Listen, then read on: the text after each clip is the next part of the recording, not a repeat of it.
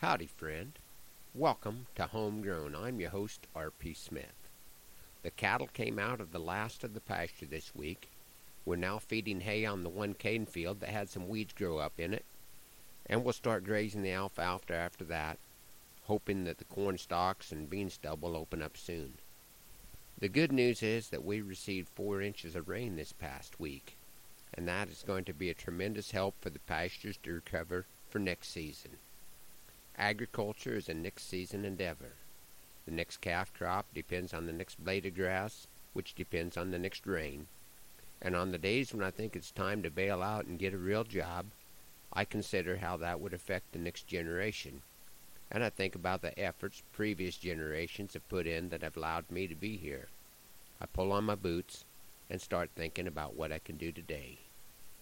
I guess the man in the middle needs to keep his mind in the middle, hang on tight, and enjoy the ride.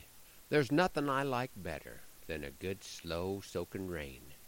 There is one crop that it brings up that I cannot explain. When I head out the saddle, seems it seldom fails. Laying there on top the ground is another crop of nails. They sprout in places I don't recall a building ever standing. After a rain in any season, fall weaning or spring branding, where do these rusty relics come from? Scattered hither to yon? Logic says they are remains of a past not that long gone. Logic is often overrated, and the theory that I'm sowing, my ranch don't raise a lot of grass. It's rusty nails that we're growing. They are all bent and battered. Of no use, I know. I would love to have the ranch where the new nails grow. Maybe it's more like a farm where they sprout in shiny row, how they would glisten in the dew at sun's first morning glow. Is harvest done to match the penny, or are things that well planned?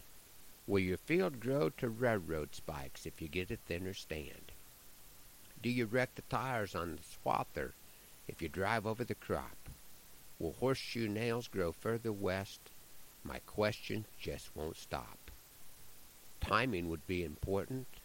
This might come as a jolt. You need to clip your nails early 'cause you don't want them to bolt. There are many complications when a nail crop you're raising. I know from my experience that they are no good for grazing, for when they are ingested they follow their own path, a trait that does not work well on a mama cow's behalf.